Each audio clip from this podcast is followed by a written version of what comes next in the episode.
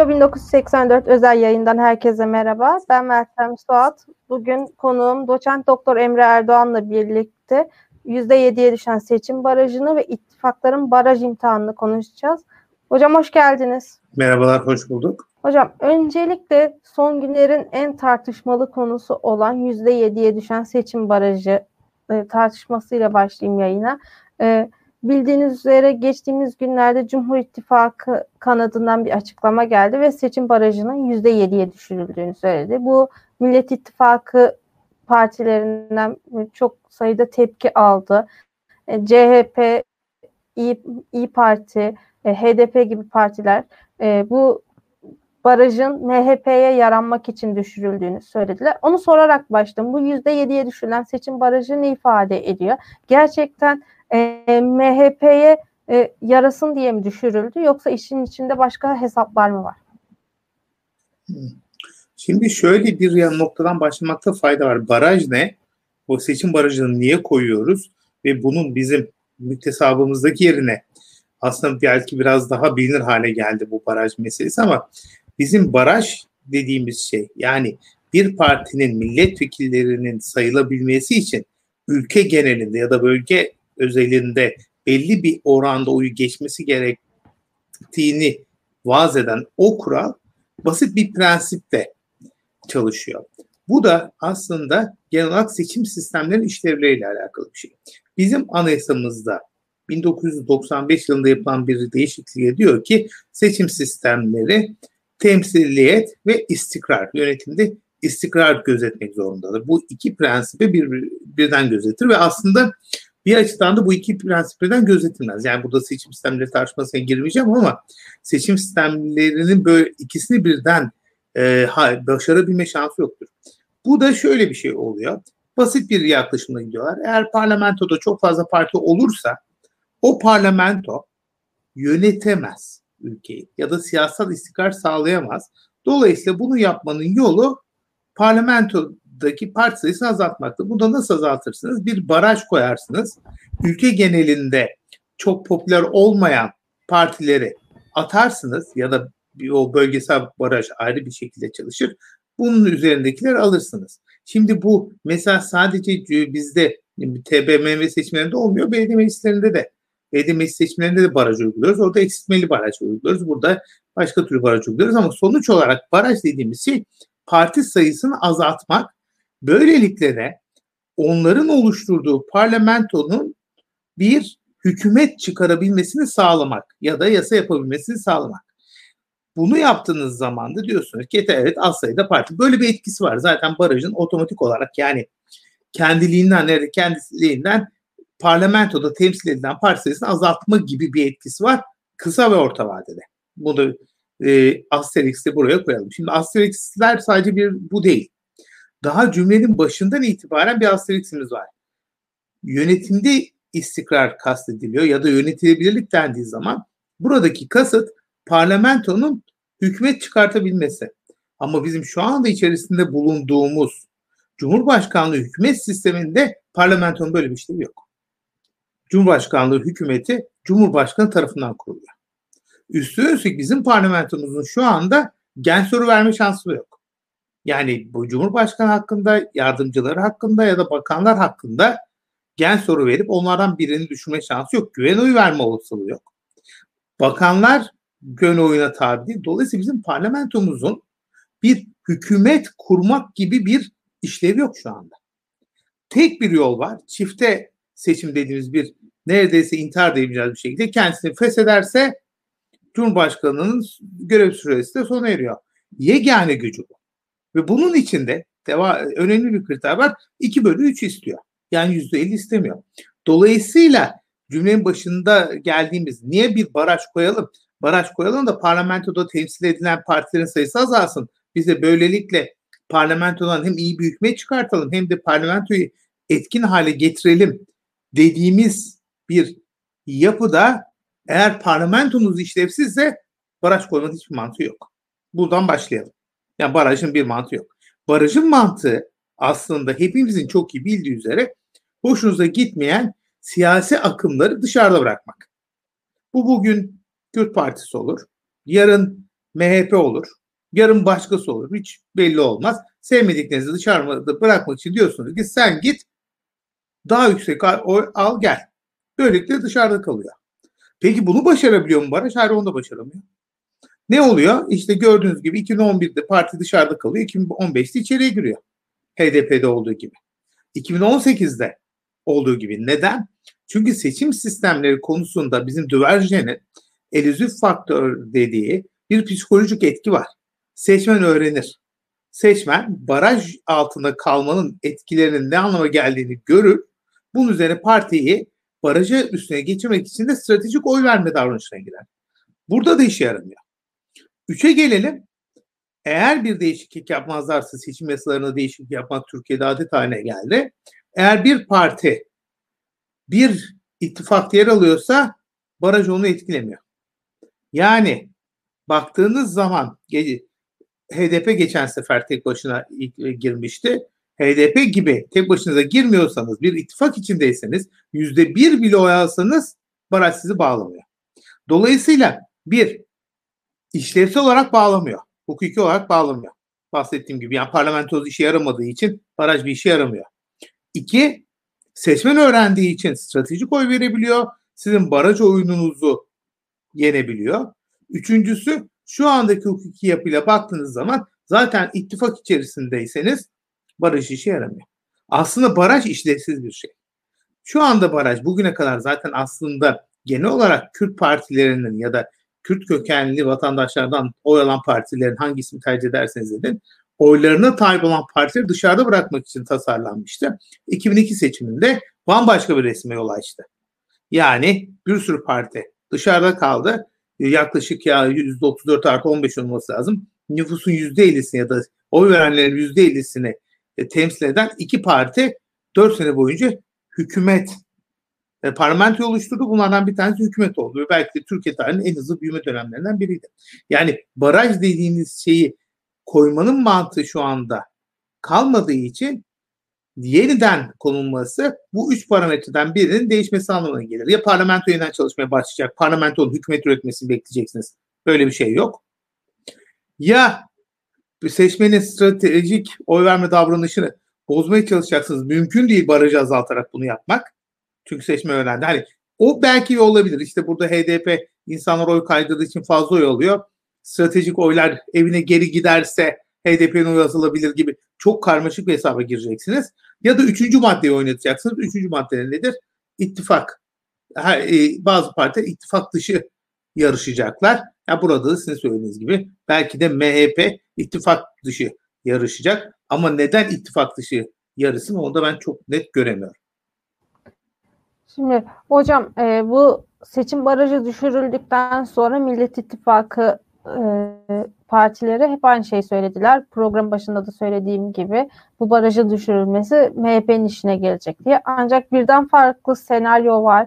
Şimdi e, baraj düşürüldükten sonra e, DEVA, Gelecek, e, Saadet Partisi gibi Millet İttifakı'nı e, tam anlamıyla hani desteklemeyen, hani Saadet evet Millet İttifakı'nın içinde ama görüş olarak hani CHP ile İyi Parti'yi de desteklemeyen bir parti. Birbirlerinden biraz farklı bir kitlesi var. Öyle partiler de hani üçüncü bir ittifak olarak seçime girme ihtimalleri var. Bu ihtimallerin üstünde duruyorlar.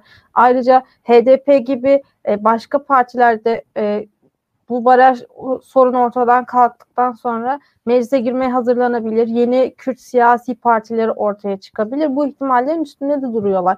Bir de hocam ben şunu da sormak istiyorum. Şimdi barajla birlikte e, Cumhur İttifakı'nın yeni seçim kanunu çalışması da hani yavaş yavaş ortaya çıkmaya başladı. E, Türkiye'nin daraltılmış bölge seçim sistemine, daraltılmış bölge seçim sistemine gidileceği konuşuluyor. E, daraltılmış bölge seçim sistemi nedir ve Türkiye ile ne kadar uyumlu? Benim bildiğim kadarıyla bu seçim sistemi Amerika'da, Avustralya'da uygulanan bir sistem. Türkiye'de uygulanırsa ne gibi sonuçlar olur? Onu da anlatabilir misiniz? Tabii burada önemli bir nokta var. Anayasamızda 2018 seçimlerinde uygulanmayan 2017 referandumun son maddesi yanlış hatırlamıyorsam bir madde var. Diyor ki seçim kanunlarında yapılan değişiklikler bir yıl sonraki seçimlerde uygulanabilirler. Daha önce uygulanamazlar. Yani Bu önemli bir şey. Bunu aklımıza tutalım. Yani seçim kanunu değiştirdim. Hadi gidelim engelliyor. 95 değişikliği o da. Bu önemli bir kısıt. Hemen gidemiyorsunuz. Çünkü o zaman bir ay kala değiştirip seçime gidiyorlardı. Şimdi daraltılmış bölgeden kasıt şu. Bir millet, bir bölge kaç milletvekili çıkaracak? Bu da sizin bahsettiğiniz gibi e, çoğunlukçu seçim sistemleri dediğimiz çoğunlukçu seçim sistemleri de en yüksek oy alanın ya da oyların belli bir oranında alanın o bölgedeki bütün sandalyeleri kazandığı bir seçim sistemidir. Orada genelde bir olur. Ee, bunun istisnası 1950'lerdeki Türkiye seçimleridir. Orada bütün bölgeyi alıyorsunuz. Zaten 1950'lerin bizi getirdiği noktada belli. O seçim sistemiyle. Buradan da İsrail örneğinde olduğu gibi belki de bütün ülkeyi kaplayacak bir seçim sistemine, seçim bölgesine gidilebilir. Bu şu, bizim aslında çok az bilindiğini düşündüğüm bir kavram var. Etkin baraj dediğimiz bir şey. Etkin baraj basit bir hesapla o ülkedeki ortalama bölge büyüklüğünü gösteriyor. Çünkü bizim seçim formüllerimiz var. Çok sayıda formül vardır. Biz şu anda don't kullanıyoruz. Başka formüller de vardır. Don't dediğimiz sistem büyük partiyi kayırır. Bunu biliyoruz. Ve don't dediğimiz sistem küçük bölgede büyük partiyi daha fazla kayırır. Dolayısıyla siz bu tür bir seçim sistemi uygulayıp bölgeleri küçülttüğünüz zaman aslında ikinci bir baraj koyarsınız. Görülmeyen bir baraj. Küçük partiler aleyhine. Ee, ve siz küçük partilere gitmesi gereken oyları sandalyeleri büyük partilere aktarırsınız. Zaten DONT bunu yapar, kendiliğinden yapar. Hani DONT dediğimiz sistem böylelikle küçük bölgede uygulandığı zaman bunun en kötüsü 1987 seçimleridir. Orada yanlış hatırlamıyorsam Bilecik'te iki milletvekili çıkıyordu ve bölgesel baraj %50'ydi. Yani %50'yi almıyorsanız o iki milletvekilini de alamıyorsunuz. Böyle bir mesele vardı. Bölgesel baraj uygulamıştık. Bu görülmeyen bir bölgesel baraj. Küçüldüğü zaman büyük partiye yarar. Kesinlikle. Büyük partilerde e, dediğimiz zaman da bu muhtemelen AK Parti'ye yarayabilecek. Şu anda geçen seçim sonuçlarında tabii aynı birebir bir simülasyon yapmak mümkün değil ama ekstra bir 5-10 milletvekili getirebilir de böyle bir daraltılmış bölge. Ama böyle bir şey yaptığınız zaman şunu yapıyorsunuz orantısızlık yaratıyorsunuz. Orantısızlık ne? Partilerin toplumda aldıkları oylarla meclisin temsil arasında bir uçurum olmaya başlıyor. Ve bu da meclisin meşruiyetine gölge düşürüyor. Bu kimin meclisi? Bu çok ciddi. Yani zaten hani burada girmeyeceğim milletvekillerinin seçilme yöntemleri, parti içi demokrasi yokluğu falan falan bırakıyorum. Kimin milletvekilinden bir de kimin meclisine dönüşüyor. Yani oraya oy verenlerin. Dolayısıyla böyle bir şey e, büyük partinin, iktidar partisinin oyunun artması anlamına gelir. Burada şöyle bir mesele var. Ee, bizim 2018'de uyguladığımız seçim ilginç bir seçim. Partiler ittifaklarla giriyorlar. Önce ittifaklarla giren partiler ve girmeyen partiler arasında sandalyeler dağıtılıyor. Sonra o alınan sandalyeler ittifak içerisinde dağılıyor. Eğer ittifaklar devam edecekse ki don't uygulandığı için her iki aşamada da büyük partinin işine yarıyor. Yani diyelim ki AK Parti MHP ittifakından bahsediyor isek e, Cumhur İttifakı'ndan bahsediyorsak önce Cumhur İttifakı büyük parti ise büyük ittifaksa ona yarıyor. Daha sonra Cumhur İttifakı içerisinde AK Parti'ye yarıyor. Şimdi böyle bir değişikliği eğer ittifaklar bozulmadan ittifaklı seçime girip yaparlarsa daraltılmış bölgeye giderse Burada toplam Cumhur İttifakı'nın alacağı sandalye sayısı artar. Bunun için çok büyük bir matematik yapmaya gerekiyor. Ama bunu aldıktan sonra e, ittifak içerisindeki oy dağılımı çok fark etmez. Yani burada AK Parti'ye çok fazla yarar mı? Çok fazla yarayacağını zannetmiyorum. Dediğim gibi bu AK Parti, genel olarak AK Parti'nin, genel olarak Cumhur İttifakı'nın işine yarayacak bir değişiklik gibi gözüküyor. Büyük parti olduklarını varsayardığımız sürece. Buradaki talep bu. Ama başta söylediğimi unutmayalım. Değişikliğin uygulanabilimesi için bir yıl geçmesi gerekiyor. Eğer anayasa değişikliği yapmazlarsa anayasa değişikliği yapmaları çok kolay değil bu aşamada. Peki hocam e, Avrasya An- Araştırma Şirketi'nin son yaptığı ankette e, AKP'nin oyu yüzde 28, e, CHP'nin de oyu yüzde 26 olarak gözüküyor ki e, Millet İttifakı'nda da mesela Meral Akşener aday olduğunda yüzde 57 oy vereceğim diyen seçmen var orada. E, bu seçim kanunu, seçim barajını da e, göz önüne alırsak Cumhur İttifakı seçimi kazanmak için her türlü ihtimali, her türlü e, imkanı kullanıyor diyebilir miyiz sizce? Ya genelde iktidarlarımız onu yapıyorlar. İktidarlarımızın bunu yapmak gibi bir kötü alışkanlığı var. Ee, Özal dönemi özellikle e, aşırı bir şekilde yani her seçim zaten 1983'te generallerin yaptığı seçim sistemine girmiştik. 87 ve 91'de arka arkaya farklı değişiklik yaptık. 95'te yine bir değişiklik yapıldı. Sizin yaşınız tutmayacağı için hatırlamazsınız. 450 milletvekillerinin üzerine 100 tane kontenjan milletvekili verildi. Ve bu kontenjan milletvekilleri Türkiye milletvekili olarak dağıtılacaktı partilere aldıkları oy orantısıyla. Ve Anayasa Mahkemesi hayırlı bir iş yaptı. Hayırlı bir iş yaparak dedik ki ya kardeşim bizim anayasamızın ruhunda milletvekillerinin yerel sorumluluk taşıması bulunur. Yani Bilecik milletvekili Bilecik halkıyla ilişkilidir. Kopartamazsınız. Dolayısıyla bu 100 milletvekili kime karşı sorumlu olacak deyip iptal etti. İptal edince de meclis büyüdü. Şimdi biraz önce söylemiştim ya ortalama e, bölge büyüklüğü baraj oluşturur. Meclis büyüyünce de birden birden kendiliğinden daha adil bir hale geldik. 1995 e, seçimlerinde de ve biz 1995 seçimlerinden 2018'e kadar aynı seçim sistemiyle gittik. Hiçbir kalem oynamadı seçim sisteminde. Şimdi Özal döneminde her seçimde seçim sistemi değiştiriyorduk ki yanlış bilmiyorsam 65-69'da da iki değişiklik var. Yani fırsat eline geçtiğinde mutlaka değiştiriyor. Yani tek parti iktidarın bir oynuyor seçim yasasıyla. Ve bunların arasında işe yaramayan, iktidar işine yaramayan bildiğim tek değişiklik 1995 değişikliğidir. Onun haricinde de genelde iktidar işine yarar. Ama öteki tarafta da bilinmesi gereken şey şu, bizim 1995'ten itibaren kullandığımız seçim sistemi hem tek parti hükümeti yarattı 2002'den 2015'e kadar, 2015 Haziran'a kadar ve 2015 Kasım'ından 2018'e kadar hem de sayısız koalisyon hükümeti yarattı. Yani seçim sistemleri yetmiyor. Başka faktörler de gerekiyor. Onu da bilmekte fayda var. Ee, şimdi kazım, seçimi kazanmak dediğimiz kavram, kelimenin üzerine düşmemiz lazım. Şu anda Türkiye'de eğer biz Cumhurbaşkanlığı hükümet sistemi içerisindeysek seçimi kazanmak nedir?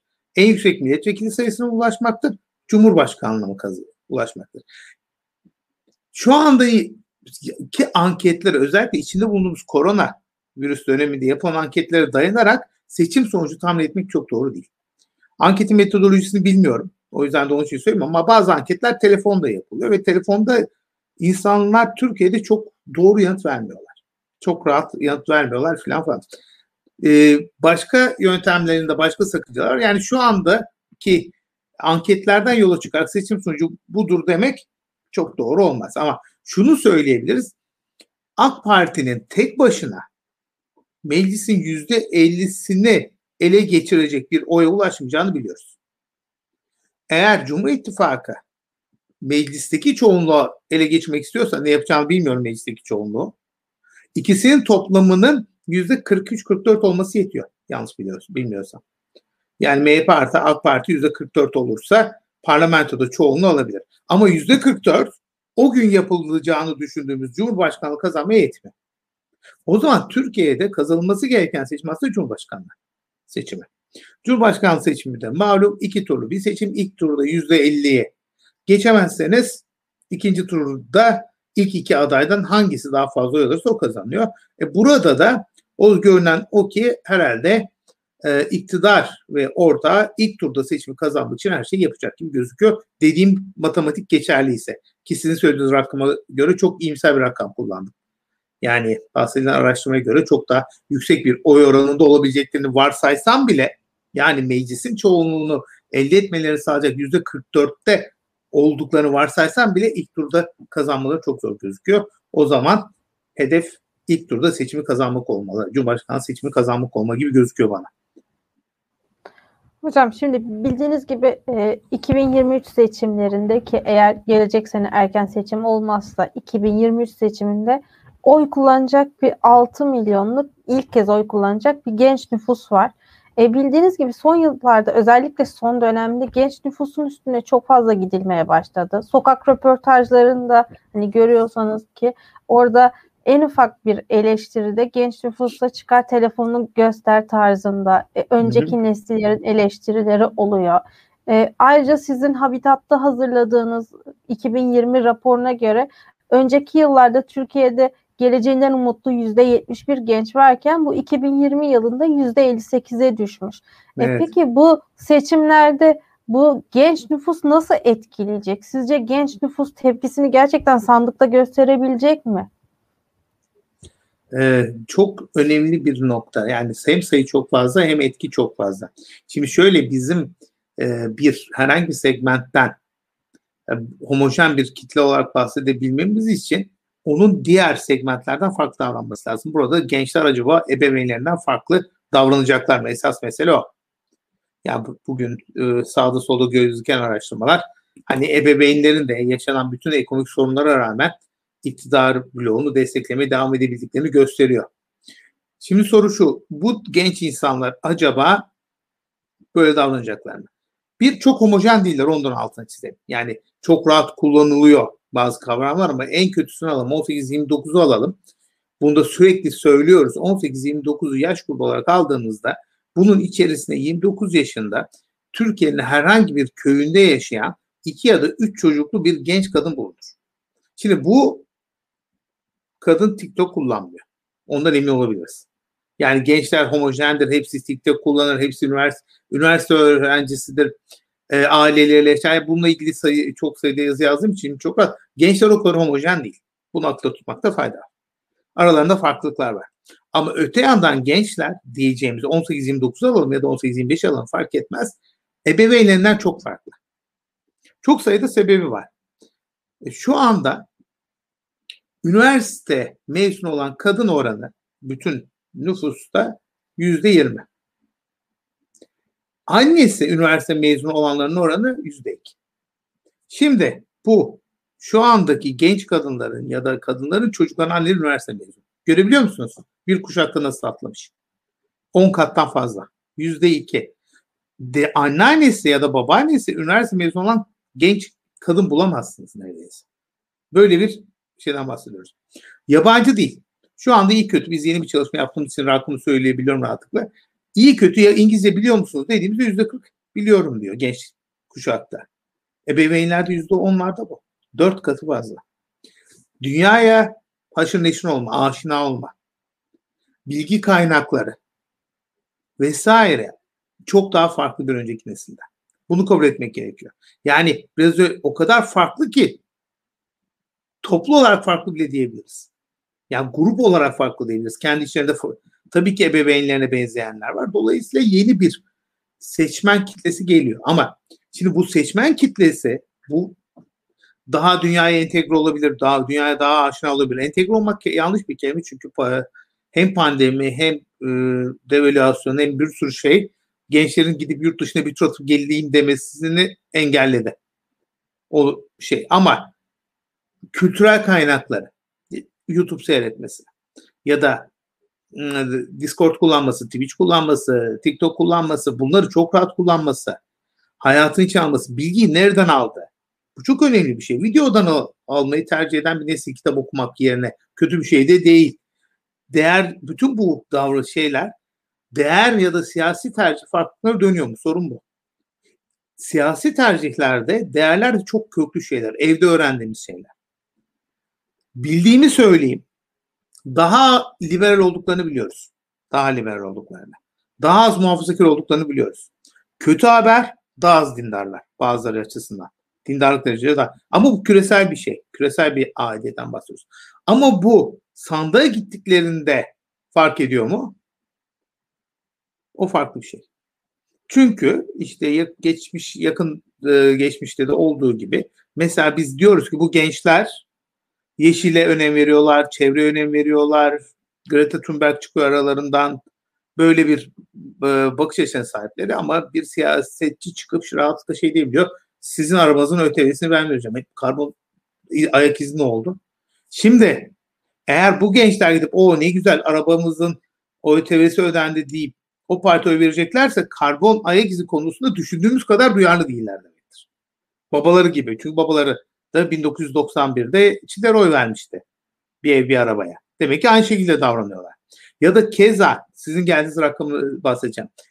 Gelecekten umutsuzlarsa ve umutsuz olmaların en önemli sebebi iş bulamamalarıysa ama iş bulamamalarının sebebini dış güçler Türkiye'yi bölmek isteyenler de babaları anneleri gibi davranıyor demektir. Farklı davranmıyorlardı. Bütün bahsettiğim farklılıklara rağmen.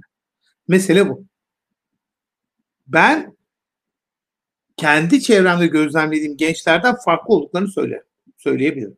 Buraya kadar. Ama sandığa gittiklerinde bizden farklı davranmama olasılığı yüksek. Ona çok dikkat etmekte fayda var. Şimdi hocam bir genç olarak hani ben kendi gözlemimi anlat aktaracak olursam e, şimdi e, benim konuştuğum çevremdeki çoğu insan artık Türkiye'den umudunu kesti ve onun birçok yöntemi var. Mesela hem cinslerim artık Türkiye'de kendini güvende hissetmediği için yurt dışına çıkmak evet. istiyor. Elektronik aletlere ulaşamadığı için, teknolojiye ulaşamadığı için rahatça gezip eğlenemediği için yurt dışına taşınmak istiyorlar ki Habitat raporunda da yüzde 40 oranında hatta yüzde 40'tan fazla %40. yurt dışında yaşamak evet isteyen genç nüfus var. Hani Türkiye'de artık gençler eski kuşağın kendilerini devamlı telefonla, sosyal medyayla yargılamasından e, ve eski kuşağın devamlı onlara akıl vermesine rahatsız oldukları için yurt dışına çıkıyor ki siz de sosyal medyada görüyorsunuzdur. Son dönemde çok sayıda e, şey tweet'i arttı. Türkiye bir mühendis kaybetti ama Almanya bir kurye kazandı. Türkiye işte X mesleğini kaybetti ama Alma, e, Amerika bir bakıcı kazandı diye. Gençler Türkiye'de mühendislik yapmaktansa Almanya'da kurye yapmayı, kuryelik yapmayı tercih ediyorlar. E doğru. E, şöyle bir şey. Tabii ben hep aynı yapacağım. Hangi genç? Yani şimdi e, bu gençler var ama öteki tarafta da mesela mevsimlik tarımda çalışan gençler de var. E, o mevsimlik tarımda işte sabah e, kalkıp erkenden 11 saat günde 45 lira 50 lira yövmeyle çalışan genç insanı ya da genç kadının dediğiniz opsiyonu yok. O bir yapabilirliktir. Yani Türkiye'de hangi gençler ne kadar vara bir emin olmak gerekiyor. Dediğiniz gibi gençler var ve sayısı fazla. O işte eğitimin yaygınlaşması, küreselleşme vesaire vesaire bildiğimiz faktörlerin sonucu. Ama arkaik bir biçimde babası gibi, annesi gibi yaşayan gençler de var. Yani şöyle bir şey söyleyeyim. Z kuşağı deyip basit bir matematiksel bölme yapıyorlar. Z kuşağının en yüksek olduğu nüfus içerisinde yer Diyarbakır, Şanlıurfa, Hakkari gibi Güneydoğu illeri. Çünkü orada nüfus daha genç. O idealimizdeki gençler midir orada? Hani bahsettiğiniz ideal tipteki gençlerdir. Yani sizin dediğiniz gibi sırt çantasını alıp ben gidiyorum babo diyecek genç değil onlar. Onların başka sorunları var. Zaten bu mesele şu. Hani e, tek tipleştirmek yönetenin işine gelir. Yani hangi açıdan olursa olsun gençler böyle düşünüyor. Bin tane genç var. Hayır bu bütün gençler böyle düşünüyor. Öğrenciler böyle düşünüyor. Şunlar böyle düşünüyor. Tek tipleştirmek, segmentlere oluşturmak, bölmek demeyeceğim. Yönetmeyi kolaylaştırır. Çünkü siz tek tipleştirdikten sonra onların bir olmayan muhayyel bir örneği çekersiniz. Onun üzerinden argüman koyarsınız ve farklılıkları yok edersiniz. Gençlerin hepsinin ihtiyacı bu mu? Yani ge- giden gitsin. Yani zaten gitmesi gerekiyor. Yani şey açısından hani e, insanların mobilitesinin önünde engel olmaması gerekiyor. İnsanların mobilitesinin önündeki engeller yeni, eski değil ki. Zweig'ın okumuşsunuzdur belki. Dünü Dünyası adlı bir kitabı var. 19. yüzyılın sonu 20. yüzyılın başında geçer ve insanlar kimlik kartlarını göstererek fink atarlar Avrupa'da. Küreselleşmenin birinci dalgası dediğimiz dönemde ulus devletler yeni ulus devletlerin koydukları sınırlar belli ve bütün bir anda bizim sınırımızı biraz geçtiğimiz zaman Schengen denen bir şey var. Yani bizim hayalimizi aşan. Ya yani benim hayalimi aşıyor. Biniyorsunuz bir yere istediğiniz yere gidiyorsunuz. Kimse pasaport nerede demiyor. Bu bir Türkiye vatandaşı için müthiş bir şey. Ama öteki taraftan da şunu biliyorum. Türkiye'de yurt dışına gitmiş olanların oranı yüzde on. Pasaportu olanların oranı yüzde on. Ve gençler yüzde kırk değil. Gençlerde de yüzde on. Yani bu benim bahsettiğim ya bu ne oluyor dediğim değil. Bu farklılıkların farkına varılması gerekiyor. Farklılıkların farkına varılmazsa o ideal tipler ya da kalıp ya, yargılar üzerinden konuşmaya başlarız. Genç böyledir. Genç biraz öyledir, biraz böyledir. Genç şöyledir. O öyle değildir demek gerekiyor ama bence esas uçurum o değil. Bir genç olarak nüfusun kayda değer bir kısmını gençler oluştururken kimler yönetiyor mesele orada. Yukarıdan aşağıya bakın. Yaş ortalaması kaç yönetimi? Hükümetin yaş ortalaması kaç tam geleyim? Apartman yönetiminin yaş ortalaması kaç? Basit bir soru. Yani gençler adına baş yaşlar yönetiyor ve yaşlar gençlerin ihtiyaçlarına karar veriyor. Bizim Habitat'la yapmaya çalıştığımız şey gençlerin biraz kendi adına konuşabilmesiydi. Yani kendi ihtiyacını ve o ihtiyacın kendi yaşamı içerisindeki ağırlığını kendisinden duyalım istedik biz. Yoksa oturur yazarı. Gencin buna ihtiyacı var, gencin şuna ihtiyacı var. Bence değişmesi gereken perspektif tamam gençlerin ihtiyaçları giderilsin ama gençlerin ihtiyaçlarının ne olduğunu gençler karar verse ihtiyacın giderilmesi onlar karar versin. Çok ciddi uçurum var. Basit bir şey geleyim. Yani e, Türkiye'de futbol taraftarlarının yaş ortalaması kaç? Futbol kulübü yöneticilerinin yaş ortalaması kaç? Yani öyle bir oyun düşünün ki sahadakilerin yaş ortalaması 23-24, seyircisinin yaş ortalaması 23-24, yönetenlerin yaş ortalaması 60-70. Bu mantıklı mı? Ya bunu hep yaşıyoruz. Kopuyor.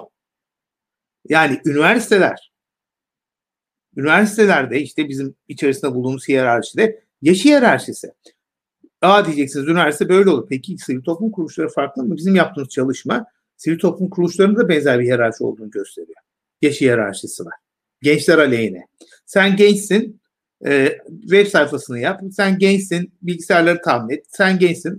Peki proje tasarlamak benim işim.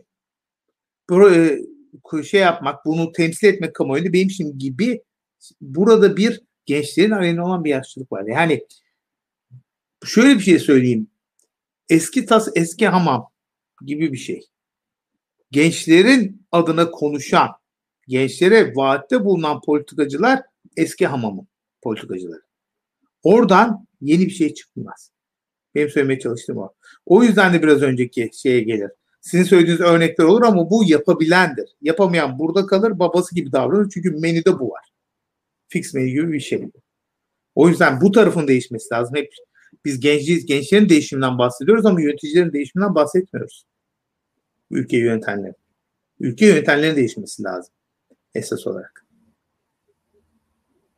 Hocam e, bir soru var. E, Selim Yıldırım beyefendi demiş. E, Türkiye'de oy verme davranışlarında gözlemlediğimiz ideolojik e- ve ekonomik eğilim ayrımı bahsettiğiniz 18-29 yaş arası gençler sanıyorum e, Selim Yıldırım gen, e, gençlerin de babaları gibi oy vermediğini söylüyor. Şimdi şöyle bir şey aslında hani bu ikili haber olmayanlar için e, söyleyeyim. Dışarıda sert ekonomik gerçeklikler var. Yani enflasyon, işsizlik, ekonomik küçülme gibi. İnsanların buna uygun davranmalarını bekliyoruz ama bu insanlar buna uygun davranmıyorlar. En azından kısa vadede davranmıyorlar. Bir farklı algılar var çünkü. O psikolojik faktörler devreye giriyor vesaire vesaire. E, ve ekonomik çıkarlarının ya da ekonominin gösterdiği yön aleyhinde davranıyorlar. Bu bilinen bir şey. Sadece Türkiye'de değil. Bu gençlerde de aynı mıdır? Muhtemelen aynıdır. Neden aynıdır? Şu sorunu aşamıyoruz. Bizim bu böyle davranmasının sebebi, sebebi şu. Öyle bir kutuplaşmış medya ortamındayız ki insanlar tek tip gerçeğe aşina hale geliyorlar. Yani hükümet taraftarları farklı bir gerçekleşiyorlar muhalefet taraftarları farklı bir gerçekleşiyorlar. İkisi de gerçek gerçeğin kendisi olduğunu düşünüyorlar. Yeni kuşağa geldiğimizde bunu biliyoruz ki yeni kuşak çok farklı bilgi alma kaynakları kullanıyor ama bu bilgi alma kaynakları kutuplaşma hastalığından muzdarip.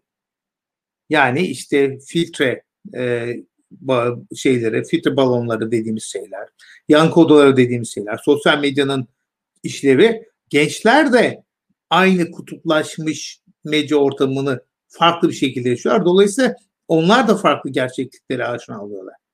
Bu önemli bir şey. Ama şunu söylemek lazım yani ben şunu asla söylemiyorum. İktisaden çok büyük zarar görmüş bir gençlik kitlesi var her açıdan. Yani şu son dönemde yaşadığımız şeyler genç işsizliğin artması, e, ev genci dediğimiz kişilerin artması, yurt dışına göç eğilimi artması vesaire umutsuz artması kötü bir durum, iyi bir durum değil bu. Çünkü bütün bu ekonomik dalgalanmalar gençleri vurdu. Bunu not alalım. Bunun sandıkta hesabı görecek mi? Bir ölçüde görülecek. Görmemesi mümkün değil. Bu iktidar partisinin gençler nezdinde oy kaybı yaşaması kesin. Mucize. Ama ol, beklendiği kadar mı? Öyle olmaması çok yüksek. Dediğim gibi ideoloji demiş Selim Yıldırım. Ama psikolojik faktörler, algılar hepsi devreye girecek. Çünkü gençler de farklı bir ortamda yaşamıyorlar ebeveynlerinden. O açıdan. Peki. Hocam e, bildiğiniz gibi geçtiğimiz aylarda Ankara'nın Altındağ ilçesinde e, Suriyelilere yönelik bir saldırı gerçekleşti. E, Suriyelilerin mahalle, evleri taşlandı, dükkanları taşlandı. Bu olayın ardından CHP Altındağ ilçe başkanı e, bu olayların önüne geçebilmek için e, mülteci sorununu çözmeleri gerekir dedi. Ar, bu olayın ardından e, hudut namustur afişi asıldı İstanbul'da. Onunla ilgili de tartışmalar çıktı. E, İyi Parti afişi asan kişi önce İyi Partili olduğunu söyledi. Ardından afişi zorla astırdıklarını ifadesini e, değiştirmesi gerektiği yönde bir baskı gördüğünü söyledi. Ve tabii CHP'li Bolu Belediye Başkanı Tanju Özcan'ın e, Suriyelilere daha fazla hani vergi alacağız mültecilerden e, daha fazla onları e, su parası alacağız tarzında açıklamaları var ki kendisi şu an e, CHP disiplin Merkez Disiplin Kurulu'nda sevk edildi. E, şimdi bir tarafta Millet İttifakı'nın bu tarzda açıklamaları var. Bir tarafta Cumhur İttifakı göçmenlere ensar gözüyle bakıyor. Sizce bu ittifakların göçmenlere, mültecilere bakış açısı seçmen kitlesine nasıl yansıyor? Sandığa yansıyacak mı bu? Ee, önemli bir nokta şimdi şöyle 2010'lara dönelim. Türkiye'de yani 2011 öncesine dönelim. Türkiye'de Suriyeli mülteci yokken yani Türkiye'de yabancı diyebileceklerimizin nüfus içerisinde oranı yüzü bir miktardayken dahi Türkiye'de bir toleranssızlık vardı. Bunu kabul ediyorum. Yani Dünya Değerler Araştırması dediğimiz seriye baktığımızda e, yabancı bir komşu ister misiniz de en düşük sorularda çıkıyoruz. Bu bir Türkiye'nin bildik noktası. Çok sayıda bildiğimiz sebepten dolayı Türkiye'de yabancıya karşı bir şüphecilik var. Yani komşu olarak istemektir o mesele. Pek komşu olarak haz etmiyor. Suriyelilerin gelmesiyle zaten bu ortamda yani insanlar zaten yabancı sevmezken alevlenmesi bekleniyordu. Alevlendi. Yani hangi ankete bakarsanız bakın bizim yaptığımız çalışmalar gösteriyor. İnsanların 70 ila 80'e savaş biter bitmez Suriyeliler ülkelerine geri gönderilsin diyor. Ve Suriyelilerin bazı haklarının olmaması gerektiğini sanıyor. Bu önemli bir noktası. Onu göz ardı ediyoruz. Nedir bu hak? Eğitim alma hakkı, efendime söyleyeyim çalışma hakkı, sağlık hizmetlerine erişim hakkı gibi haklardan bahsediyoruz. Vatandaşlık değil. Şimdi buradaki mesele şu. Bu haklar evrensel haklardır. Yani öyle ben vermeyeyim deme şansımız olan haklar değildir. Ee, Cenevre Konvansiyonu ile sağlanır. Bizim Cenevre Konvansiyonu ile ilgili sorun olsa bile geçici koruma altında statüsünde o statüdeki e, insanların bu hakları alma hakkı vardır. Bunu bir altını çizelim. Bunu biz hak bazlı, hak temelli bakış açısı diyoruz. Nasıl çocuğun çocuk olmaktan gelen hakkı varsa, insan insan olmaktan gelen hakkı varsa, mültecinin de mülteci olmaktan gelen hakkı vardır. Ondan ne isim veriniz değiştirmez. Biz insanların o hakkı kullanmasından haz etmeyen bir toplumuz. Çok şey, sayıda sebepten. Ve baktığınız zaman partiler arasında farklar olsa da birbirlerine çok yakınlar. Neredeyse uzlaşmışlar. Bu neyi gösteriyor bize? Bu ülkede çok ciddi bir göçmen karşıtı potansiyel var. Peki o göçmen karşıtı potansiyel bir şeye dönüşüyor mu? Rakamlar tartışmalı 2-3 tane çalışma var. Yani linçler bir bile fazladır da hani Türkiye'de çok Suriye'ye karşı çok fazla linç var mı yok mu tartışmalar. Onu bir kenara koyuyorum. Bilmiyoruz. Raporlanmayan var. Onları geçelim. Ama sonuçta göçmen karşıtlığı üzerinden yürüyen bazı partilerin oyları patlamıyor. İyi Parti'nin bir ilçe belediye başkan adayı bir seçimde hem de Suriye, Suriye nüfusunun çok yüksek olduğu alerjinin de olduğunu bildiğiniz bir ilçede denedi olmadı. Oyu patlamadı. Yürümedi.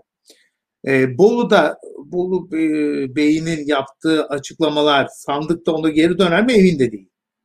Hiç fikrim yok. Yani benim bildiğim Bolu'nun bir e, kaydeder bir göçmen nüfusu zaten var. Kendi içerisinde. Hani bir oyun oyunu patlatır mı? Şimdi bir siyasi parti kuruldu. Tamamen bu söylemi kullanıyor. Bakalım oyu patlayacak mı sanmıyorum. Öteki tarafta, öteki tarafta çünkü biraz öncesinde bahsettiğiniz ensar söylemiyle bir, bence önemli şeylerden biri, bu tepkilerini baskılayan daha büyük bir nüfus var.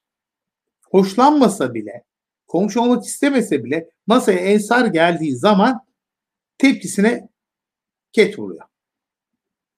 Bu önemli bir şey. İkincisi bence bu konudaki çalışmaları daha fazla dikkat etmeniz gerekiyor. Suriyeli'nin Türkiye'deki varlığından iktisadi çıkar elde eden çok sayıda insan var. Yani kiliste nüfus birebir yaklaşık. Bu insanlar ev tutuyorlar fahiş fiyatlarla onu geçtim. Yemek yiyorlar. Ucuz ücret, ücretle çalışıyorlar vesaire vesaire dükkan açıyorlar. Yani iktisadi yaşamın parçasında bir rant yaratıyorlar kendi etraflarına. Öteki tarafta Türkiye'ye gelmek olan ve gelen bir dış fon da var. O dış fonlar da yayılıyor. Gerek ihaleler de yayılıyor, gerek o ihalelerin ulaştığı en düşük insanlarla da. Yani şu anda bizim çok tartıştığımız üç kuruşu Kızılay kart eninde sonunda o kart Suriyelilerin kullandığı paraya dönüşüyor ve yerel ekonomiyi canlandırıyor ve bundan da fayda sağlayan insanlar var. Dolayısıyla bu tarafta gerek ensar söylemi ki etkisi bence azalıyor artık. Bir ikna ediciliği yok. Gerek bu iktisadi fayda nedeniyle Suriyelilere katlanma düzeyi farklı fazla. Ama kağıt üzerinde sadece anketlere baktığınız zaman bu ülkede Suriyeli ve genel olarak göçmen karşıtı söylem satar gibi gözüküyor. Ama riskli bir söylem orası. Yani e, ha ben bunu söyledim ne olacak ki değil. Bu işte e, Altın Dağ'da olduğu gibi o biraz daha farklı olay muhtemelen. Altın Dağ'da ya da başka yerlerde olduğu gibi önce ötekileştirmeye daha sonra insan dışılaştırmaya daha sonra da pogromlara dönüşür. Pogromların yolunu açarsınız. Muhtemelen Antalya'dakiler Tans, e, Bolu Belediye Başkanı'nın partisine sempati duymuyorlardı.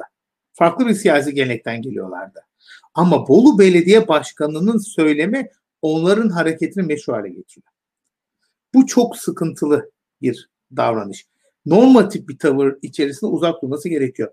Ha, Türkiye'de göçmen karşıtı satar mı satmaz? Geldiğimiz nokta. Yani çünkü eninde sonunda bir yerde herkes göçmen. Yani Türkiye nüfusunun 1927'deki halinin %80'i 783 bin kilometre karenin dışından gelmiş durumda. Ya bunu unutmamak gerekiyor. Ve işte hepimizin şu anda nüfus ve vatandaşlık işleri genel müdürlüğünden soy ağaçlarımıza herkes gitsin bir soy ağacını kontrol etsin bakalım neredeymiş 3 nesil öncesi. Yani olduğumuz yerde değildik. Her şeyi bırakın ülke içinde göçmeniz. Yani bu da bir gerçek. Yani hiç kimse doğduğu yerde ölmüyor. Burası donmuş statik bir toplum değil son 150 yıldır hareket halinde bir toplum, hareketlen bir toplum. Bence bunun etkisi var. Yani ötekisi e, Amerika'nın orta batısını satar otur bir göçmen karşıtlığı o siyasi partinin denediği. Sen hayatın berbat bunun sebebi de şuradaki gariban Meksikalı göçmen derseniz orası ikna olabilir. Ama bir yerde bir yerde Türkiye'de insanlar kendi yaşamlarının bu kadar kötü olmasının sebebinin e, o gariban insanlar olmadığının farklı olduğunu düşünüyorum. Yani Afganistan'dan gelen insanlar, Afganistan'dan çok uzun zamandır insan geliyor ilk defa gelmiyor. Karadeniz bölgesinde çobanlık yapıyorlar. Ya da Nevşehir'de o da yazıldı, o da belgelendi. Nevşehir'de çobanlık yapıyorlar. O çobanlığı yapacak insan yok ki zaten. O parayı o çobanlığı yapacak insan yok. Orada onu yapıyor. Yani oradaki Nevşehir'in şikayet edecek hali yok yeterince para kazanmıyorum. Çünkü 45 liraya Afgan geldi ben de benim yerime çobanlık yaptı. Zaten çobanlık yapmak istemiyor. Bunu çok gördük. Yani Dolayısıyla kağıt üzerinde çok akıllı bir strateji olabilir. Ya göçmen bakıyorsunuz istatistiğe Türkiye'de insanın %80'i Suriyeliler geri dönsün yürü. Tamam yürüyeyim oradan. O kadar basit değil. O kadar daha karmaşık mekanizmalar var. O, e, o karmaşık mekanizmalarda bence Türkiye'de göçmen karşıtı bir partinin radikal kalmasına yol açar. Ki şöyle bir şey söyleyeyim. Bölge olarak yani Güneydoğu Anadolu bölgesinde HDP'nin oylarının çok yüksek olduğu yerlerde çok fazla Suriyeli yok.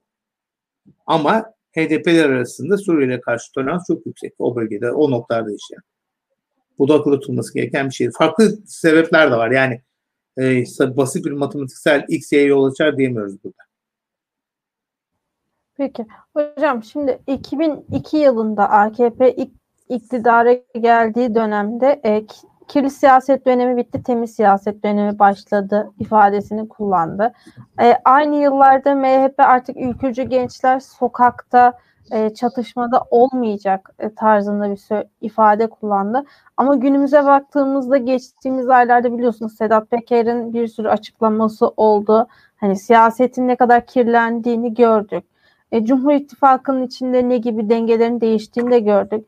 E, sizce artık e, Cumhur İttifakı'nın bir anda hani söyleminin bu kadar değişmesinin sebebi bek- beka kaygısı mı? Cumhur İttifakı gücünü koruyabilmek için mi e, baştaki söylemlerini değiştirdi bu geçen zaman içerisinde? Orada aslında iki ayrı momentum var, iki ayrı hareket var. Bunlardan bir tanesi tam sizin söylediğiniz şey popülist partilerin klasik söylemidir. Yani geçmiş kirli, gelecek temiz, ge- yani kısa vade geçmişten bahsediyor var olan müesses nizam kirli, ben temizim, ben yeniyim derler. Doğru olmasa bile derler. Yani Donald Trump bir popülisttir. Donald Trump establishment'ın, müesses nizamın tam ortasından gelir. Ya da Boris Johnson Oxford mezunudur.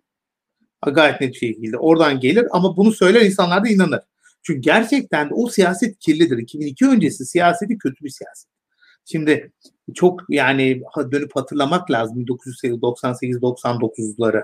O dönemde bir hükümetin nasıl yıkıldığını, hangi tapeyle yıkıldığını vesaire vesaire. Yani o dönemlerde tapeler hükümet yıkıyordu ve o dönemin üzerine temiz bir perde çekmek isteyen insanların reaksiyonunu alıp yükselen bir AK Parti var. Şimdi AK Parti'nin biraz önce söylediğimiz gibi bir mahareti var. Yani bir parti 2002'den 2021'e kadar iktidarda kalıp hala müesses nizamla uğraştığını söylüyorsa ve ikna edebiliyorsa bir başarı var demektir. Çünkü müesses nizamın kendisi şu anda AK Parti. Yani başta karşı çıktığı, kategorik olarak karşı çıktığı şeyin kendisi. Ama farklı düzeyde yaptığı iletişimle ben halkın bir parçasıyım, ben sizdenimi söylüyor. Dediğim gibi popülist politikacılar olur, söz konusu olunca söylediklerinin doğru olmasına gerek yok. İnandırıcı olması yetiyor. Bunu bir kenara koyalım. MHP'ninki farklı. Şimdi şu anda bizim e, iktidar bloğun içerisinde olarak gördüğümüz MHP 2014 Cumhurbaşkanlığı seçimindeki adayı belirleyen partidir. Recep Tayyip Erdoğan'a karşı. Baktığınız zaman. Kendisi MHP milletvekili oldu. CHP milletvekili olmadı. MHP'li. MHP'nin iki tur bir BK sorunu var. Bunlardan bir tanesi e, bu 2016 döneminde olan 2015-2016 yaşadığı partinin bölünmesi bir BK tehdidi, partinin kendisi açısından bir BK tehdidi. Öteki tarafta da BK meselesi, öteki tarafta da genel olarak ülkenin içerisinde bulunduğu 2015'teki terör saldırıları vesaire arkasından gelen darbe girişimle beraber ülkenin tehdit altında olması MHP'nin ülke tehdit altında ve ben buna sahip o çıkacağım söylemine yol açıyor şöyle bir gerçek var. Bunda hani kendi e, promosyonunuzu yapmayayım ama 2018'de Devlet Bahçeli'nin yaptığı bütün konuşmaları okumuş ve kodlamış insanlar olarak rahatlıkla söylüyorum. MHP için devlet milletten büyük net olarak. Daha büyük bir birim. Daha büyük bir entite. Devlete sahip çıkıyor. Devlet, MHP kendi retoriğinde. E, millete değil. Bu çok önemli bir şey. Millete sahip çok değişik bir retorik orada. Dolaylı bir retorik var. Ona iyi bakmakta fayda var. MHP'deki değişiklik bu. Ha, öteki tarafta bir şey de kabul etmekte fayda var. Ee, MHP bakanlar aracılığıyla olmasa dahi iktidara bir parti şu anda. Yani seçilmiş bakan olmayabilir, yani atanmış bakan olmayabilir ya da bakan yardımcısı olmayabilir, başbakan yardımcısı olmayabilir ama pardon Cumhurbaşkanı yardımcısı ama iktidarı dokunan bir parti. Bu da akılda tutmakta fayda var. Dolayısıyla bu iki partinin söylemlerindeki değişiklikten bir tanesi daha pragmatik ve şaşırtıcı benim dediğim gibi popülist bir partideki o şey açısından. MHP'ninki biraz daha varoluşsal bir itiraz. Pragmatik bir itirazdan değil. Çünkü MHP gerekirse seçim kaybeder onu çok umursamaz. Baraj altı kalmalar ya da o gördük. Yani o o partinin dünya görüşü içerisinde e, yani dediği bu şey değil bir tür evrimci bakış açısıdır ya da başka bir bakış açısıdır. E, çok önemsizdir. Yani ilk parti daha popülist, daha fazla seçmen beni sevsin, aman iktidardan düşmeyimken diğeri biraz daha kendi inandığı dünya görüşü içerisinde hareket etmeyi tercih eder. İkisinin söylem değişiklikleri de o yüzden iki farklı momentum olduğunu düşünüyorum. Biri konjonktürel, diğeri daha varoluşsal. Peki hocam e, son olarak hani programımızın yavaş yavaş sonuna yaklaşırken şunu da sormak istiyorum. Şimdi sizin Turkaz Lab'de yaptığınız araştırmaya göre Türkiye'nin yüzde 75'i e, çocuğunun karşıt görüşlü bir partinin taraftarıyla evlenmesini istemiyor. Yüzde 71'i e, karşıt görüşlü bir parti üyesiyle komşu olmak istemiyor. Türkiye'de son yıllarda ciddi bir kutuplaşma var. Mesela ben kendi çevremden gördüğümü söyleyeyim. Herkes, e, benim etrafımdaki herkes kendi siyasi görüşüne yakın insanlarla görüşüyor onlara siyaset anlatıyor. Onlarla siyaset ya da e, ekonomi tartışıyor. Ama farklı bir siyasi parti taraftarına e, aynı şekilde hoşgörüyle yaklaşmıyorlar. E şimdi baktığınızda bu kutuplaşma Türkiye'deki şu anki siyasi ortamı nasıl etkiliyor ya da siyasetteki kutuplaşma toplumu nasıl etkiliyor? Bu kutuplaşma nereye gidecek? İyi bir yere gitmeyecek. Çünkü bu kutuplaşma birbirimize arkamızı dönmemiz, birbirimize kulağımızı tıkamamız, birbirimizle aşinamızı kaybetmemiz siyasetin sanal bir zeminde yürümesine yol açıyor. Çünkü kutuplaşmış bir siyasette siyah ve beyaz ya da kırmızı ve mavi üzerinden yürüyen şey. Orta ara renkler vardır. Hem o hem bular vardır. Herkes daha gridir ya da daha bordodur, daha renklidir. Ama kutuplaşmış siyaset kırmızı ya da mavi görmemize yol açıyor. Bizim yaklaşımımızda sunmaya çalıştığımız şey de o. Ya bu basit bir siyasi fikir ayrılığı değil. Bu siyasi partilerin kimliklere dönüşmesi ve insanların o kimliklere sahip çıkıp bunun üzerinden diğerlerini önce kategorize etmeleri, daha sonra aşağılamaları, daha sonra da ötekileştirmelerine yol açıyor. Şunu söyleyemiyorsunuz. Geçenlerde çıktı. Tipik bir CHP'li dediğimiz bir kişi yok. Tipik bir AK Partili yok. O bir hayal. Her AK Partili tipik AK Parti'den biraz farklı şu şekilde farklı, bu şekilde farklı ama farklı. Tipik CHP'liden farklı her CHP'li. Ama biz öyle düşünmek istemiyoruz. Biz tıpkı takım tutar gibi bütün Fenerbahçeler böyledir der gibi bütün AK Partiler de böyle demeyi düşünüyoruz ki takım tutarken bu haklı olabilir. Ama parti öyle bir şey değil. Çünkü parti dediğiniz ne? Hani hele benim gibi 90'larda sosyalize olmuş bir insan için parti ne? Biz yıllarca ANAP ve DYP arasındaki farkı anlamadık. Yani ne fark var bu iki parti arasında? Şimdi baktığınız zaman hiçbir fark yokmuş gibi. Bak iki siyasi parti sorun bu. İnsan bu da çok fazla kişinin içine geliyor. Siyasetin içine geliyor. Buradan başlayalım. Yani hangi partiden olursa olsun bir siyasi gelin referandum diyor ise yapalım diyor ise ya da herhangi bir gündelik tartışmayı referanduma dönüştürüyor ise siz kaç kişisiniz kardeşim bir sayalım diyorsa bu siyasetin iyi niyetli olmadığını kabul edelim. Çünkü masaya koyduğu konu gri bir konudur muhtemelen. Ama o siyah beyaz yapmak tercih eder. Plebisitler ve referandumlar karar vermek için en kötü yöntemler. Çünkü hiçbir seçenek ikisli değil, bir sıfır değil. Aradadır. Dereceler vardır. Aradakileri yok edip bir sıfır yapan siyasetçi bunu çok sever. Şu andaki hali hazırdaki medya bunu çok sever. Çünkü rafine fikirler söylemenize gerek yok ya da karmaşık fikirler geliştirmenize gerek yok. Slogan adın yeter ve değil slogancı e, yazarlar, köşe yazarları, slogancı televizyon kanalları, slogancı sosyal medya kahramanları var. Kendi kabilesinin hoşlanacağı şeyi söylüyor. Kendi kabilesinin hoşlanmayacağı şeyi söyleyemiyor. Ona cesaret edemiyor. Cesaret edemiyor çünkü linç yer. Linç yediği zaman da bütün bir prestiji kaybeder. Sivil toplum kuruluşları var. Çoğunluğu hükümetten yana olmakla beraber Türkiye'de her sadece kendi mahallesine seslenen ve öteki mahalleyle diyalog kurmaya ihtiyaç duymayan sivil toplum kuruluşları var. Bundan çok kolay rant sağlıyorlar orada kalarak. Bütün bunlar gazetecileri dedim, toplum kuruluşları, e, bak sanatçılar var kendisine kamp seçip o kampın sözcülüğüne savunup grilikleri unutan sanatçılar var ki sanat gri. Bütün buna baktığımız zaman vatandaş haricinde herkes bu işten kendi çıkıyor. Vatandaş niye zararlı? Çünkü biz esas meselelerimizi tartışılmaz hale geliyoruz. Çözmemiz gereken meseleleri. Çünkü e, bunu da benim e, sevdiğim bir şeydir. Diğerine haklısın diyebilmek gerekiyor.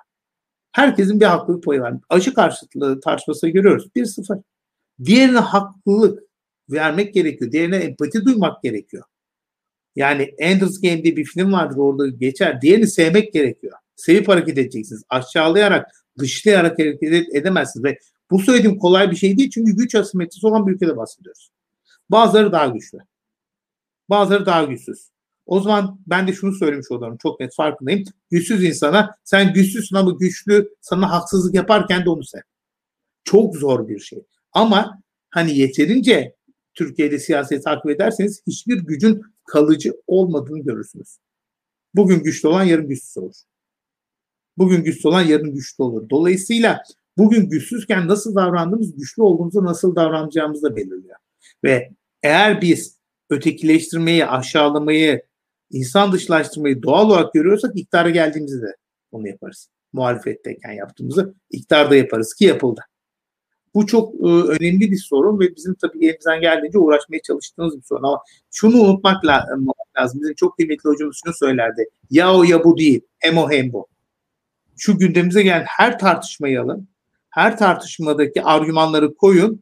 İki tarafında biraz olsun haklılık taşıyan argümanlar öne sürdüğünü göreceksiniz. Ben baktığım yerden iki, bir tarafın külliyen haksız olduğu bir tartışma göremiyorum. Her tarafta bir derece kendince haklılık taşıyor farklılıklarda buluşmak yerine biz öteki tarafta farklılıklarda buluşmayı tercih ediyoruz. Sorun bu. Dolayısıyla sorunuzun yanıtı şu iyi bir yere gitmiyoruz. Böyle gidersin. Hocam peki e, şunu da sorayım. Hani, e, e, biliyorsunuz geçtiğimiz 30 Ağustos'ta İstanbul Büyükşehir Belediyesi kutlamalarda Büyükşehir personeline vals yaptırdı. Bu birçok tartışmayı da beraberinde getirdi. Çok tepki gördü. Hatta geçtiğimiz günlerde Ali Babacan bu Vals gösterisiyle ilgili e, dindar kesim her milli bayramda bir sınava girmek zorunda kalıyor dedi. Bu da aslında bir kutuplaşmayı hani doğurdu. Tabii bu Vals tartışmasına da hani bir kısaca değinmek istiyorum. Yavaş yavaş hani programımızı kapat kapatırken e, bu hani nasıl bir e, tartışmaya gebe Şimdi vals yapmak hani toplumu kutuplaştıracak bir olay mı? Hani onu sizden bir dinlemek istiyorum vals yapmak tek başına kutuplaştıracak bir şey değil. Hani şöyle bir şey e, yani e, bu katman katman. Bunlardan bir tanesi kültür kamp meselesi, kültür savaşı meselesi. Yani aslında Türkiye'de batılılaşmayla beraber gelen, e, modernleşmeyle gelen, işte çevre merkez dediğiniz paradigma çerçevesinde aldığınız bir kültür savaşı var. Kültür savaşı bazı adetlerin, bazı tercihlerin daha üstün olduğunu vaaz eder diğerinden. Şimdi öyle bir e, şey hani biz söylüyoruz kimse de belki inanmıyor. Biz büyürken Türkçe müzik kötü bir şeydi. Yani Türkçe hani batı şöyle bir şey vardı. Türkçe e, Türkçe sözü hafif batı müziği denen bir jan vardı. Türkçe pop müziği vardı ve bu kötü bir şeydi. Ha, Türkiye'ye gelmiyorum bile. Yani iyi iyi olan işte dışarıdan olandı, batılı olandı. Biz o şeyle çok hani geldik ve tabii bunun eleştirisi de geldi tabii ki. Yani arabesk aşağılık bir şeydi. Kötü bir şeydi. Bakın o dönemde 1980'lere bakın nasıl muamele görmüş arabesk. Yani TRT'de yayınlanacak şeyler bir denetleme kurulayan yere giderdi. Şarkı sözü kontrolden geçerdi, müzik kontrolden geçerdi. Danslarda da folklor yabancılaşmış bir şeydi. Yani ben folklor çalışan bir insan değilim ama folklor çalışan insanlar onu anlatıyorlar. Halk oyunları adı altında estetize edilmiş, batılılaştırmış bir şey vardı. Turistik malzemeye gelmiş. Dolayısıyla bütün bu işte Vals'te biz hiçbir zaman Vals yapacak kadar medeni bir millet olmadık. Bazı okul mensuplarını bir kenara bırakırsak. Onlar vals yapıyorlardı gerçekten. Ben ondan değilim yani 80'lerde bakıldığı zaman bizde öyle bir vals kültürü içerisinden biz asistan falan şeklinde öyle bir sosyalizasyondan geçtik. Bu iyi bir sağlam bir gerilim. Çünkü bu Bourdieu'cu bir gerilimdir. Sermayedir. Bu hani basit tartışma yani kültür kampı olarak var. Bir de sembolik sermaye var. Şimdi sembolik sermaye dediğim şey yediğimiz, içtiğimiz, tükettiğimiz. Yani kahve markalarından bahsetmek, kahve çeşitlerinden bahsetmek, viskilerden bahsetmek, şarap tadımcısı olmak, rafine sevkler falan fazla bunlar sermayedir ve bütün sermayeler gibi aktarılır. Kimse eşit yerden başlamaz ve serttir sermaye tartışmaları. Bunu biz çok azımsıyoruz ne yazık ki. Yani vals yapabilmeyi ben hayal bile edemiyorum. Serma, inanılmaz bir sermaye.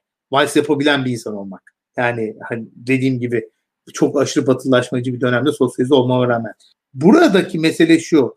Valsin karşısı, valsi yukarıya, diğerini aşağı koyduğun zaman karşı taraf rencide olur. Bu önemli bir şey. Çok önemli bir şey. Ee, klasik bir örneği var hep konuşurken. Bir havuz ortamı diyelim. İnsanlar havuza giriyorlar ve müzik çalabiliniyor. Hangi müzikler makbul hangileri değil? Çok ciddi ayrımlarımız hala var. Bunun farkında olalım. Yani her müzik eşit derecede makbul değil kültürde. Siz hani yıllarca arabeskin aşağılanması ki Martin Stokes'un kitabını okursanız ciddi e, fikir değiştirmeye uğrarsınız arabesk hakkında ama arabeskin yıllarca aşağılanma biçimini yapar gibi vals yok. Bakın ne kadar da güzel vals yapıldı. Çağdaşlık geldi. Çağdaşlık valsle gelmiyor. Erevizyonda da gelmiyor. UEFA kupasıyla da gelmiyor. Dünya üçüncülüğü de gelmiyor. Nobel'le de gelmiyor. Yani Nobel alan romancınız var diye edebiyatta batıllaşmış olmuyorsunuz. Bunlar bir sürü şeyle ilişkili. Öteki tarafı aşağılarsanız reaksiyon kötü geliyor. Yani siz valsi yukarıya koyarsanız, ötekisinin zevkini aşağılarsanız o ciddi bir gelime gelir ve sermaye çatışmaları çok fazla. Vals'te buluşur muyuz? Herhalde biz vals'te buluşmayız. Yani Türkiye'de hani hadi hepimiz valsi sevelim diye bir şey olmaz.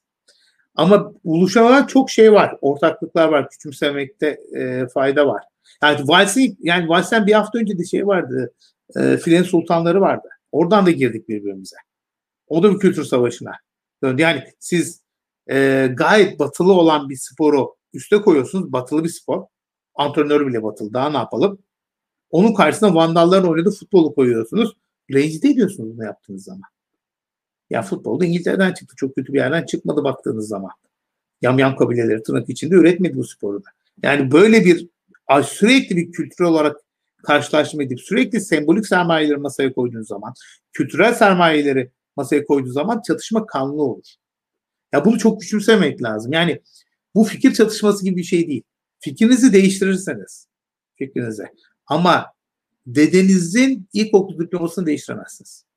Dedenizin doğduğu yeri değiştiremezsiniz. O orada kalır. Bir yere kadar insan kendisini geliştirir. Ondan sonra geçmez. Bunları çok güzel 19. yüzyılda e, Zola bunları çok güzel anlattı zaten. Fransa'da olan biteni. Yani biz tek başımıza yaşamıyoruz bunu.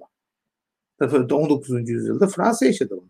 Net bir şekilde. O burjuvazinin doğuşu mu, o burjuvazinin aristokrasiden farklı zevkleri, bütün bunlar inanılmaz bir şekilde masaya döküldü. Farkında olmamız gereken şeyler ama biz küçümsüyoruz.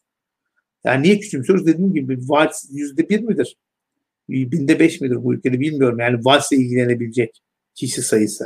Ki vals ortak payda olsun. Bu bence kültürel serma, kültür kanf, tabii bu ikisini çok ayırmak mümkün değil. Kültür kanfı olduğu kadar böyle bir kültürel sermayenin çatışması ve çok sert çatışmalar. Dediğim gibi siyasi çatışmaları çözüyoruz, bunları çözemeyiz. Yani uzlaşma şey şeklinde diğerinin de kendi kıymeti olabileceğini düşünmek için kapatmadan şeyi söyleyeyim. Yani e, hani Martin, arabesk dedim, Martin Stokes dedim. Şimdi biz büyürken arabesk çok kötü bir şeydi. Kimse arabesk dinlemezdi ve çok yani ötekileştirilir ve şeytanlaştırılırdı çok net bir şekilde. Ama Martin Stokes diye bir yazar var. Kitapını okuyorsanız o zaman görüyorsunuz. Arabeskin Türk müziğinin Almanya'ya uğramış gelmiş hali olduğunu anlatıyor bize doğudan gelen, geriden gelen bir şey değil. İlerlemiş de gelmiş o müzik türü. O kadar da dediğim gibi siyah beyaz değil. O çok farklı bir deneyimler üzerinden gelmiş. O yüzden de onun farkında olmak lazım. Ee, bu vals tartışması da bence her iki tarafında aşırı sertleşmesine giden bir şey. Sembolik sermayeler dediğim gibi serttir çünkü ortada. Kolaylıkla halledilmiyor. Hocam e, son olarak bir soru gelmiş. Onu da sorayım. Ondan sonra programı kapatalım. E, Türkiye'de sermaye sahipleri medyayı iktidarın emrine vererek toplumu manipüle edip ihale alıyor. Kamudan Hı hı. ihale alan medyada faaliyet gösteremez yasası Türkiye'de mümkün olabilir mi diye bir soru gelmiş. Bunu da son soru olarak sormuş olayım. Ee, çok iyi bir soru. Çünkü şöyle bir şey. Yani e, bununla ilgili bir kısıtlama koydular bir dönemde. Bu yeni bir şey de değil. 1990'ların özelleştirmelerine bakılırsa medya sahiplerinin özelleştirmeden aslan payını aldıklarını görürsünüz. O da ayrı bir öyküdür de. Medyanın kamusal bir işlevi olduğu için bu tür çıkar ilişkilerinden uzak durabilmesi gerekiyor. Yani bunun olması gerekiyor. Bunun ideal modeli ama Amerika Birleşik Devletleri değil. O zaman e, insanlara Washington Post ve şey e, ilişkisi gelir. Amazon ilişkisi gelir. Ki ama editörle karışmadığını söylese bile tartışmalı. Yani buradaki noktada daha özgür medyanın biraz daha küçülmesi gerekiyor. Bu kadar büyümem, büyük olmaması gerekiyor. O sermayeden uzaklaşabilmesi gerekiyor ve bu tür akçalı işlerden uzak durması gerekiyor. Ama Türkiye'de 90'lardan itibaren bu hastalık devam ediyor. Yani 90'lara da bir dönüp bakmakta da fayda var. Çok nitelikli çalışmalar da yayınlandı o dönemde. 90'lardaki medya yapısıyla ilgilenen. Çünkü çok daha büyük servetlere erişebiliyorsunuz. Eğer bir gazeteniz varsa ya da öyle bir e, medyaya sahipseniz. Medyadan kazanmıyorsunuz, dolaylı olarak kazanıyorsunuz. Bir de Türkiye gibi e, hani önceki medyanın, müesses nizam partisi olan medyanın şeytanlaştırıldığı bir dönemden geçiyorsanız bunu da açıklayalım. E, 2002 öncesinde hükümet kuran, hükümet düşüren medyanın ya duyulan antipati nedeniyle medya güçsüzleştirildi. Medya bağımlı hale getirildi, bağımsız medyadan. Ama bunun sonucunda biz o ortalığını dolduracak zenginlikten olduk.